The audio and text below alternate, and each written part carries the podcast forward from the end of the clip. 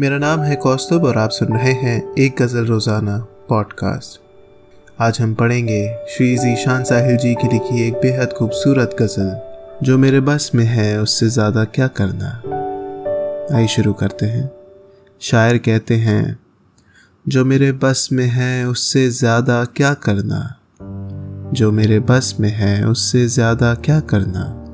सफ़र तो करना है, उसका इरादा क्या करना? जो मेरे बस में है, उससे ज़्यादा क्या करना? सफ़र तो करना है, उसका इरादा क्या करना?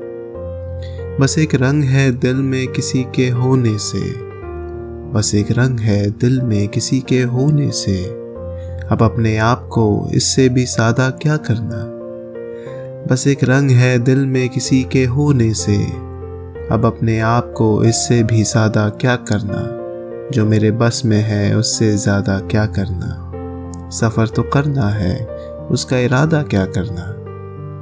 जब अपनी आग ही काफ़ी है मेरे जीने को, जब अपनी आग ही काफ़ी है मेरे जीने को तो महरुमा से भी इस्तेफादा क्या करना?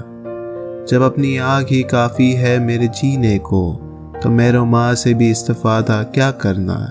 जो मेरे बस में है, उससे ज़्यादा क्या करना? सफ़र तो करना है, उसका इरादा क्या करना? तेरे लबों के सिवा कुछ नहीं मयसर जब। तेरे लबों के सिवा कुछ नहीं मयसर जब। सो फ़िक्र सगर उसा की ओबादा क्या करना?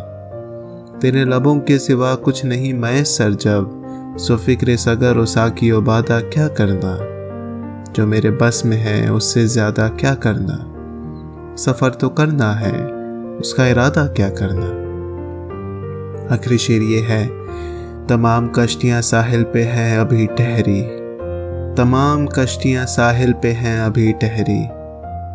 अभी से इनको जलाने का वादा क्या करना? जो मेरे बस में है, उससे ज़्यादा क्या करना? सफ़र तो करना है, उसका इरादा क्या करना? बस एक रंग है दिल में किसी के होने से। अब अपने आप को इससे भी सादा क्या करना? जब अपनी आग ही काफ़ी है मेरे जीने को तो महरुमा से भी इस्तेफादा क्या करना? तेरे लबों के सिवा कुछ नहीं मैसर जब, सो फ़िक्र सदर और साकी बादा क्या करना?